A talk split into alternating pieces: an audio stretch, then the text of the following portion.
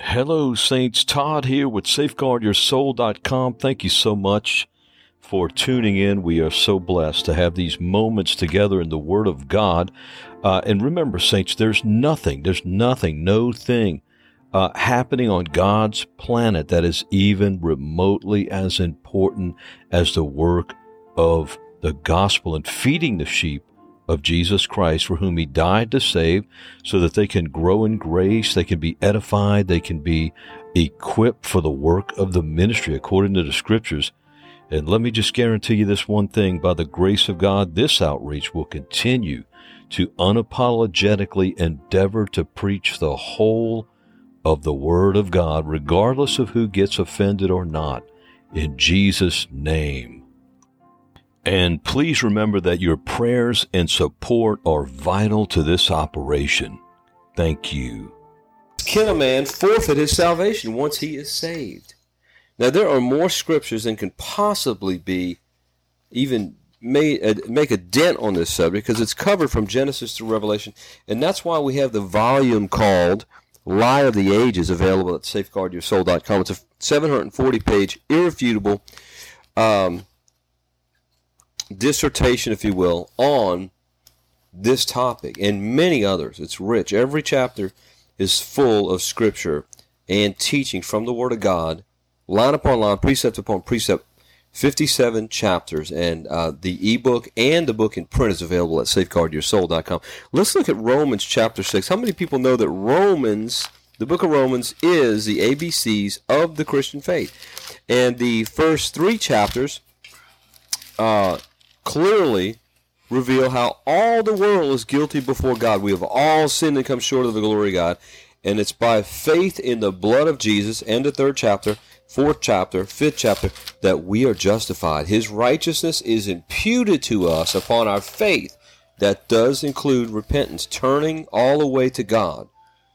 That's how we have access to His saving grace through faith. Amen? Not by works of righteousness which we have done, but according to His mercy He saved us. The washing of regeneration and renewing of the Holy Ghost. Amen. Now, in chapter 6, verse 1, what do we read here, Rusty? In Romans chapter 6, verse 1 and 2. What shall we say then? Shall we continue in sin that grace may abound? God forbid. How shall we that are dead to sin live any longer therein? No, you not. No, that's perfect. That's Okay, so look what Paul says here. He asks a question and he answers it. What shall we say then? Shall we continue in sin that grace may abound? God forbid. God forbid that you think that you, after being saved, who's he talking to here, guys? Is he talking to the lost or saved? saved. Of course, the whole Bible is written to the saved. So the the eternal securist, and when I say that, I mean the one who is deceived into believing that he is unconditionally eternally secure, is going to try to find a way to justify his doctrine that he's learned from mere men and devils. I boldly say, um, because the devil, Satan, is the one who told this lie first, right? God said to Adam and Eve that if you disobey me, now I'm, I'm warning you because I love you, that you can eat of all these trees in the garden, but if you eat of this one tree of the knowledge of good and evil, you shall surely die, right? Genesis chapter 2, verse 17. Thou shalt surely die. Not you might die, but you shall surely die. What did Satan come back and say? Thou shalt what? Not, Not surely die. That's right. In other words, you can you can live in sin, you can disobey God. Satan told the first man and woman, and it's going to be okay. Now, what happened? Well, well, Satan said you can have your fruit and eat it too. What is it that happened to Adam and Eve when they sinned against God? God ushered them out of the garden, didn't He? That's right. Out of His holy presence, and that's what He does to us if we choose to sin. Sin is a choice; it's volitional. We know it when we're doing it. In said that most the day that you eat thereof you will die. yes, They didn't physically die that day, but they did spiritually.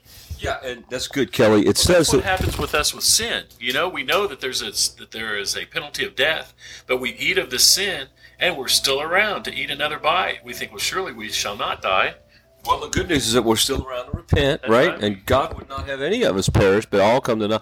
Now, the eternal securist is going to say, "Well, does that mean you get saved and you get lost every day?" Listen, you know, forget that question. Just let's just find out what the Bible says and stop living by reasoning and just go by the Scriptures. So that's the problem. They haven't taken heed to Colossians 2 8, where Paul said, Beware lest any man spoil you through philosophy and vain deceit after the traditions of men, after the rudiments of the world, and not after the Christ. If you believe in an unconditional eternal security, it's not because you got it out of the Bible, you got it from some man's philosophy, because the Bible doesn't teach it. In 25 years of being saved, I've never seen anyone of the thousands of people we've seen get saved get in the Bible and come out with the idea that he's once saved, always saved. You're not going to have it. No. What happens a lot of people grow up in this deception, this myth, or they're told it after they get saved by a mere man, and so they believe it. So they go into the Bible with the, those rose colored glasses on. They go into the Bible trying to prove that. And most of them that you get in an argument or debate with don't have any scripture to back it up. And the ones they do use are completely out of context, as we'll see in our little journey here. But notice in Romans 6 1, what shall we say then? Shall we continue in sin that grace may abound? God forbid. Shall how shall we that are dead to sin live any longer therein? Know ye not that so many of us as were baptized into Jesus Christ were baptized into his death? Therefore we are buried with him by baptism unto, unto, into death, that like as Christ was raised up from the dead, ye also excuse me, by the glory of the Father, even so we also should walk in newness of life. And he goes on. This is a very important chapter for every disciple to read. In fact, if you're listening to my voice, I encourage you to read Romans 6 five times this week. Five times. Read it through, highlight it, uh, pick out verses and memorize them on the index card. Notice uh, we are to be dead. We are to reckon ourselves to be dead indeed unto sin, but alive unto God through Jesus Christ our Lord. And I think that's the crux of this whole matter, Rusty. Is uh, folks are going to. I've never seen people argue and get so upset and claw and tooth and nail you to death because what are they fighting for? They're fighting for their to justify themselves living in sin. In other words, not dying. This is a crossless gospel. This unconditional eternal security is a myth. It's a lie from hell. It started with Satan, and it's it's perpetrated today by false teachers and wolves. And by the way, you can tell them that I said they're wolves and false teachers if they're teaching that. You can put my name. When I was involved in my sin and in the darkness of it, I had no word. All I had was John three sixteen. But as I began to memorize and meditate there, and you know, in the Word, and have that transformation, this chapter was uh, one of the first that I'd memorized the whole chapter, and it continues to stand with to keep free from sin. I think that one of the greatest verses that I consider in in midst of temptations. Uh, know ye not that to whom ye yield yourselves servants to obey his servants ye are to whom ye obey, whether of sin unto death or of obedience unto righteousness. That's beautiful, Rusty. That's right there in the sixth chapter, verse 16. Now, we talked about earlier, as Kelly mentioned, spiritual death. That's what happened to Adam and Eve. We also see that right here, uh, Rusty, as you quoted earlier, the sixth chapter, verse 23. Uh, the wages of sin is death. Friends, listen, the wages of sin is still death, and God is still holy, holy, holy. The, the, the boggling, the mind boggling thing is that those who believe this never preach about the holiness of God. Uh, they don't care about God's holiness. All they're looking for in their lawless hearts. Remember, depart from me, you workers of iniquity. I never knew you. You workers of iniquity, workers of lawlessness. They heap to themselves teachers having itching ear. They want to hear the doctrines of ease. They don't want to hear that God has put a responsibility on them to, to not to be dead with Christ, to be crucified with Christ. Jesus said, We're not following him unless we do two things. What is that? Luke 9, 23 and 24. If you listen to me, I want you to answer that question. What did Jesus say? If those have to, those people have to do if they're going to follow him, they got to number one deny themselves, and number two take up the cross and follow him. The cross is the implement of death, and if you're not dying to self, you're not walking with Christ, and you're in trouble. Okay. Well, brother, I was saved by faith. Yeah, it's not a one-time thing. And he said right here that if we're in Christ, Romans 6, 1, 2, 3, 4, all the way through, then we're dead with him. And if you're not dead with him and you're living in sin, where does he say in verse 16, Rusty? You just quoted it. Know ye not that to whom you yield yourselves servants to obey, his servants you are, whether of sin unto what? Death, or of obedience unto righteousness. Does anybody need to explain that? Not really. You're living in sin, you're living in spiritual death. You're living righteously, you living in the spirit with God, as many as are live by the Spirit of God, they're the sons of God. Romans 8, 14. Hello? What does Romans 8, 13 say?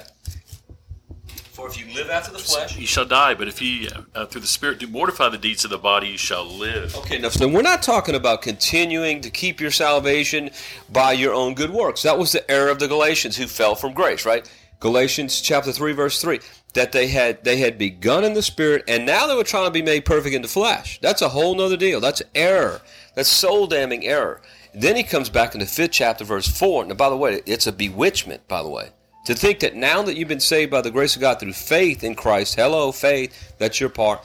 That now somehow you're going to be made perfect in the flesh. You're going to go ahead and maintain your salvation by your own good works and your own obedience.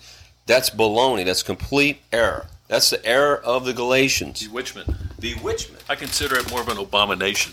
Yeah, it was a witchcraft. Okay, in chapter 5, verse 4, what did it say?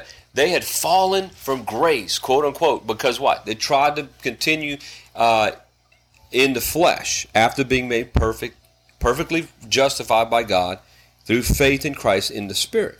Okay?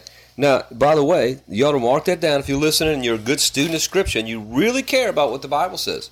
Like letting God be true and every man a liar. You ought to write this down. Galatians 5 4. Can a man fall from grace? Well, of course he can. They had fallen from grace. Hello. Why would the Bible say they had fallen from grace if it were possible? Number one. Number two, how can you fall from something that you're not on? I mean, whose intelligence are we trying to insult here? Right? Okay? These guys got every. I've never seen a cult that has more answers. Now, we all know that the Jehovah Witnesses and the Mormons have all kinds of answers that they're just regurgitating. They all say the same thing. Hello. Okay, when they come to your door or you meet them on the street, they all got the same cult like answer to regurgitate to you when you bring up certain scriptures. Okay, they've been taught by they've been taught by the ones that have duped them. They are the prey, they are the bait, they're the devil bait.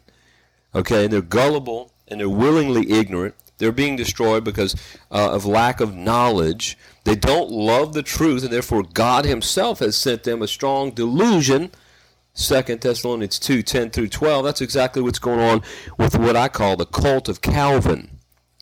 The cult of Calvin. John Calvin's cult is alive and well today with Reformed theology and all the wolves who perpetrate those evil, filthy five points of Calvinism. Not one of them's true. Not one of them's true. Somebody says, well, wait a minute, aren't we totally depraved? We're not totally depraved in the way Calvin defined it when he said that we are we had no ability to even answer the call of God to be saved. That's ridiculous. Uh, it, it also teaches that I didn't know this till recently that uh, regeneration uh, precedes faith. In other words, you got to be born again before you can even believe in Christ. It's all backwards.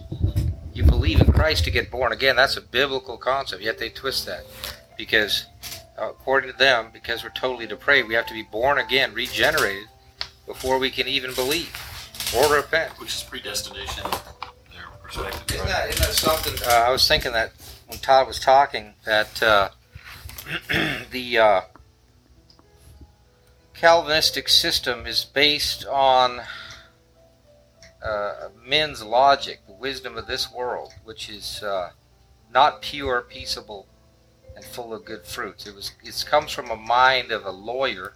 I don't think that's any coincidence. Calvin was a lawyer, and uh, he uh, codified the system, and it's totally out of the darkness. Well, you know, Kelly, just think about it. It's a whole system. Remember, he wrote what is the books, the doctrines of what's that book? The books. Institutes of uh, Christianity. Yeah, think about this for a minute. Just take a step back. John Calvin wrote a whole series of books. They're very thick and they're very eloquently written. Okay? Satan's very eloquent. And he knows the scriptures. Anyway, John Calvin wrote a whole series of uh, volumes, large ones, so that people can read those and learn what God said. That's exactly what we see going on in Bible college. How naive can we be? Next time you see a Bible college or a seminary student, ask him why he didn't have his Bible open. He's got 14 different commentary, but listen, I've been there. The fourth year students didn't even know the Word of God in the Bible college I went to, so I left after one year. I knew the Bible better than them going in. They don't know the Bible today. I know many of them, and they know that. You see, they don't have a command knowledge of the Scriptures. That why? They learned, it might as well, if it was going to be truthful, Denise, be called commentary college, not Bible college.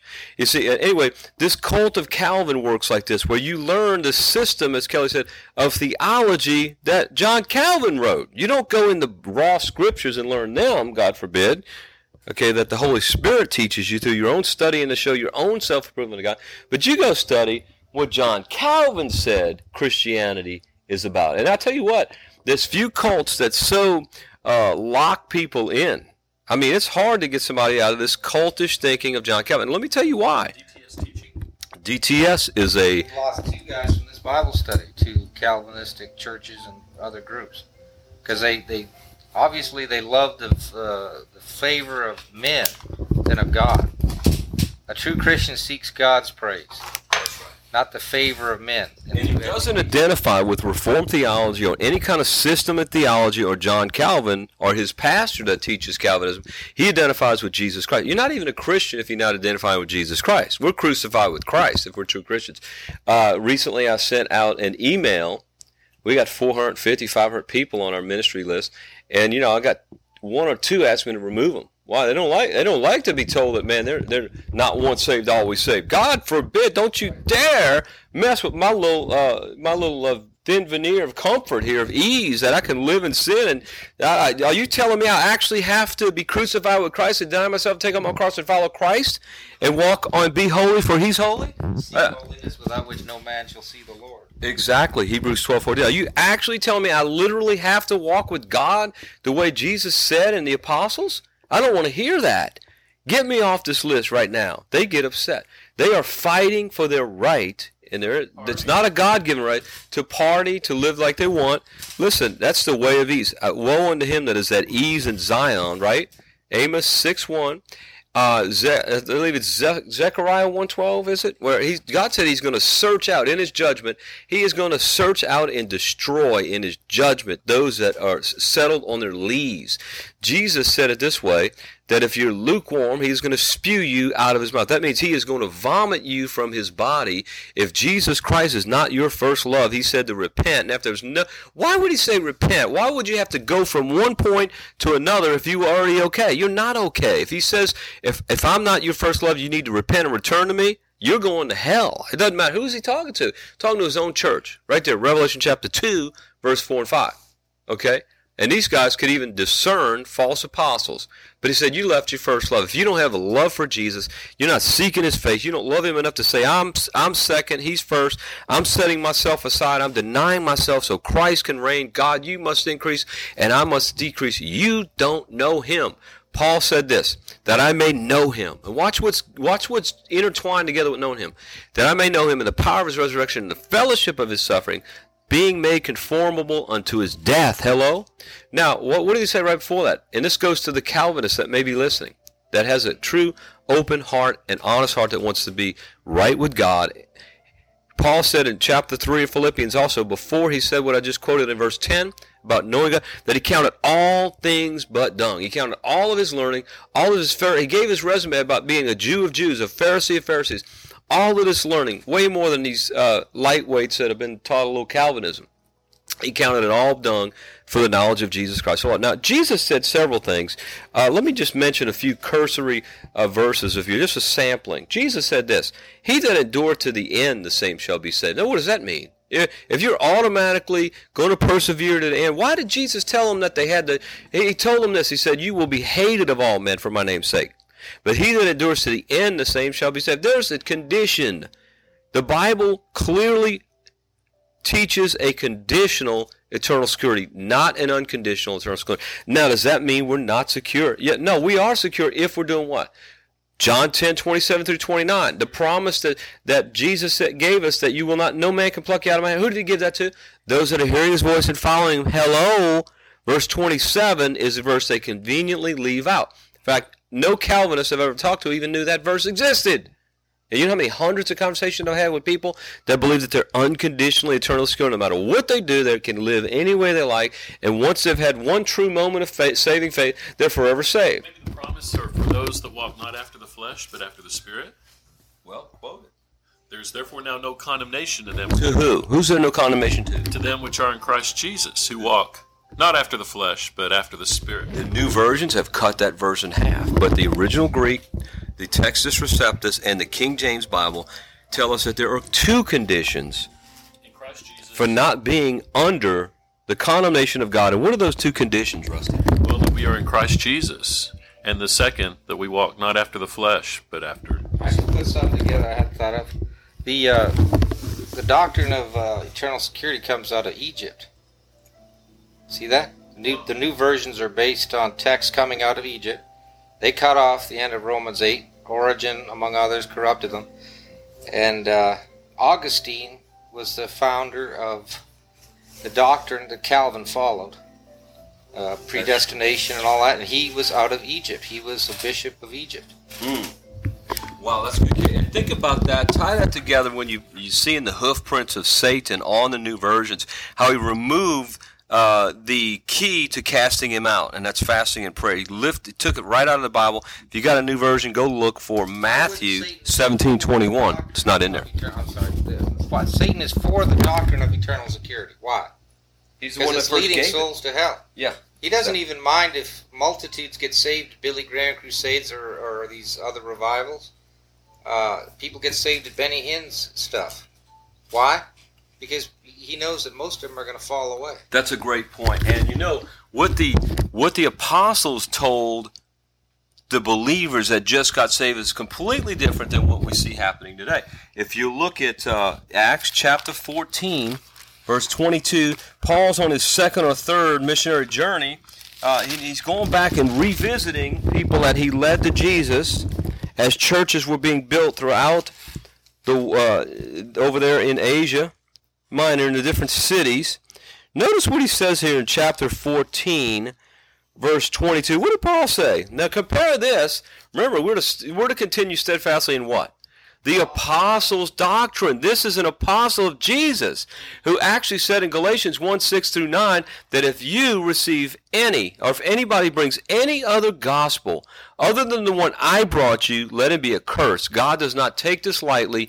Anybody teaching something contrary to the apostles of Jesus are teaching against Jesus. They're antichrist wolves. Now, what do we see here? And compare that to what do we see today? In this doctrine of ease, this uh, this religion of ease, where we get saved and there's no responsibility to walk with God and be crucified with Christ daily.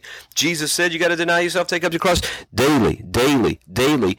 And if you're going to follow Him, or you're not following Him, if you're not daily walking with Christ, you're not walking with Him at all.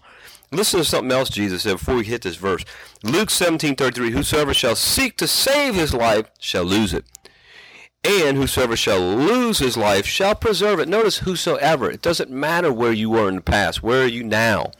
Okay, he didn't say, well, whosoever, meaning the lost. No, he said whosoever. There's no respect to a person with God. If you're not losing your life, you're not gaining it in God. And it's so important that we deal with the whole leaven of this sin issue. You know, the Lord shows me that uh, eternity is too long to get it wrong we might as well play it safe here. Uh, for those that are into the perversions, I've heard of one that was trying to justify her living homosexual lifestyle, and she quoted Romans 8 1. She says, There's no condemnation of them which are in Christ Jesus. She put a period there. You know, she left out the second part of the verse, as I've told those that are in that sin. Well, brothers and sisters, it's been a blessing to spend these moments with you in the Word of God. And remember, there's hundreds of more Christ centered, scripture rich, uh, edifying podcast on safeguardyoursoul.com forward slash audios. There's also a store page with uh, uh, several, many books on there for your uh, edification in Christ. They're all scripture rich and Christ centered. Also, tens of thousands uh, of saints and sinners are being reached every month. And uh, your prayers are coveted for the fruitfulness and supply of this outreach.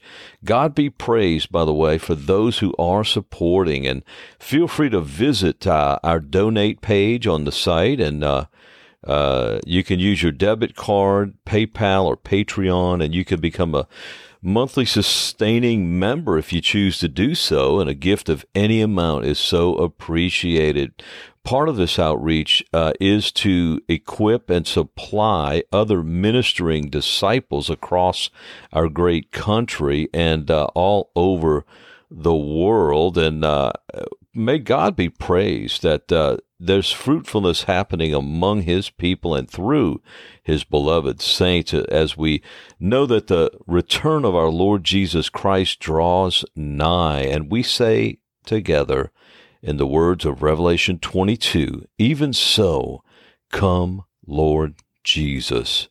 Amen.